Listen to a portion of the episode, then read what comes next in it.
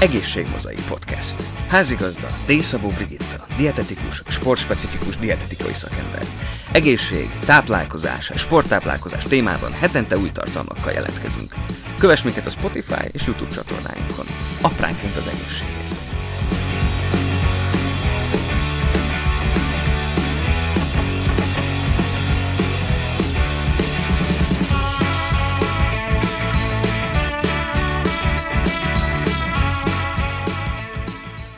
Szeretettel köszöntöm a kedves hallgatókat. Normanné Szavó Brigitta vagyok, dietetikus, sportspecifikus dietetikai szakember. Az Egészség Mozaik Podcast mai adásában folytatom a sporttáplálkozási tévhitek sorozatot. Az adásaimban már többször érintettem a sporttevékenység utáni gyors regeneráció fontosságát, a 20-30 percen belüli fehérje és szénhidrát egyidejű fogyasztását. A regeneráció során ajánlott nyersanyagok élelmiszerek közé tartozik a tej és a tejtermékek. A fogyasztói társadalom körében gyakori tévhit a tej negatív megítélése az egészség szempontjából. Sajnos én is egyre gyakrabban hallom páciensektől, sportolóktól, hogy a tejfogyasztás egészségtelen a szervezetre. Beszéltem már arról is többször, hogy a táplálkozással kapcsolatos téves információk tömkelege található a különböző hírcsatornákon. Keres hiteles oldalakat, ahol táplálkozási szakemberek publikálnak. A bizonyítékon alapuló, magas szintű kutatási eredmények a tej egészségre és a sportteljesítményre kifejtett számos jótékony hatásáról számolnak be. Az egyik tévhit, hogy a tejfogyasztása növeli a gyulladásos folyamatokat a szervezetben. A kutatási eredmények bizonyították, hogy éppen ellenkezőleg a tej és tejtermék fogyasztása gyulladás csökkentő hatású. A tej természetes úton tartalmaz BCAA aminósavakat. Fontos vitamin és ásványi anyagforrás, többek között kalcium, A, B12, D-vitaminban gazdag. A tej sporttevékenység utáni fogyasztása a regenerációra kiváló hatású.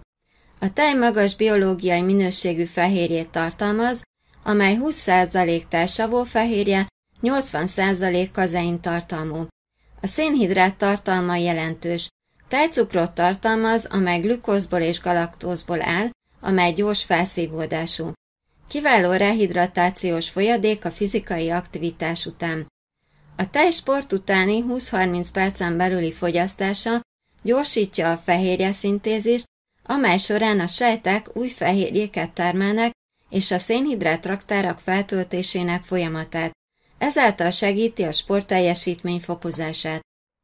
A kakaó az antioxidáns tartalmának köszönhetően segíti a mozgás során a szervezetben keletkező szabad gyökök káros anyagok közömbösítését. Fogyasz bátran az edzés és a verseny után tejet tejterméket. Gyakran hallom azt is, hogy a tej hormonokat tartalmaz, ha már így gondolod, ezáltal a tejtermékbe az állatok húsába is bekerül. Ez nem tudományos érvelés. Egy egészséges, kiegyensúlyozott táplálkozás során a mértékkel a táplálkozási irányelveknek megfelelő tej- és tejtermékfogyasztás nem károsítja a szervezeted, hanem segíti a sejten belüli fehérjeképzést, izomtömegnövelést, az egészséges csontozat fogazat kialakulását. Egyre gyakoribb a növényi italok fogyasztása. Amit érdemes tudni, hogy ezen termékek tápanyagtartalma jóval alacsonyabb a tejhez képest. A tej-tejtermék fogyasztás kerülése diagnosztizált tejfehérje allergia esetén javasolt. A helytelenül összeállított étrend táplálkozási hiányállapotok kialakulásához vezethet. Diéta esetén fordulj dietetikus szakemberhez. Az egészséged a tét. Köszönöm, ha a további adásaim is figyelemmel kíséred. Kövess engem a Spotify és YouTube csatornáimon, valamint az egészségdietetika.hu per podcast oldalon.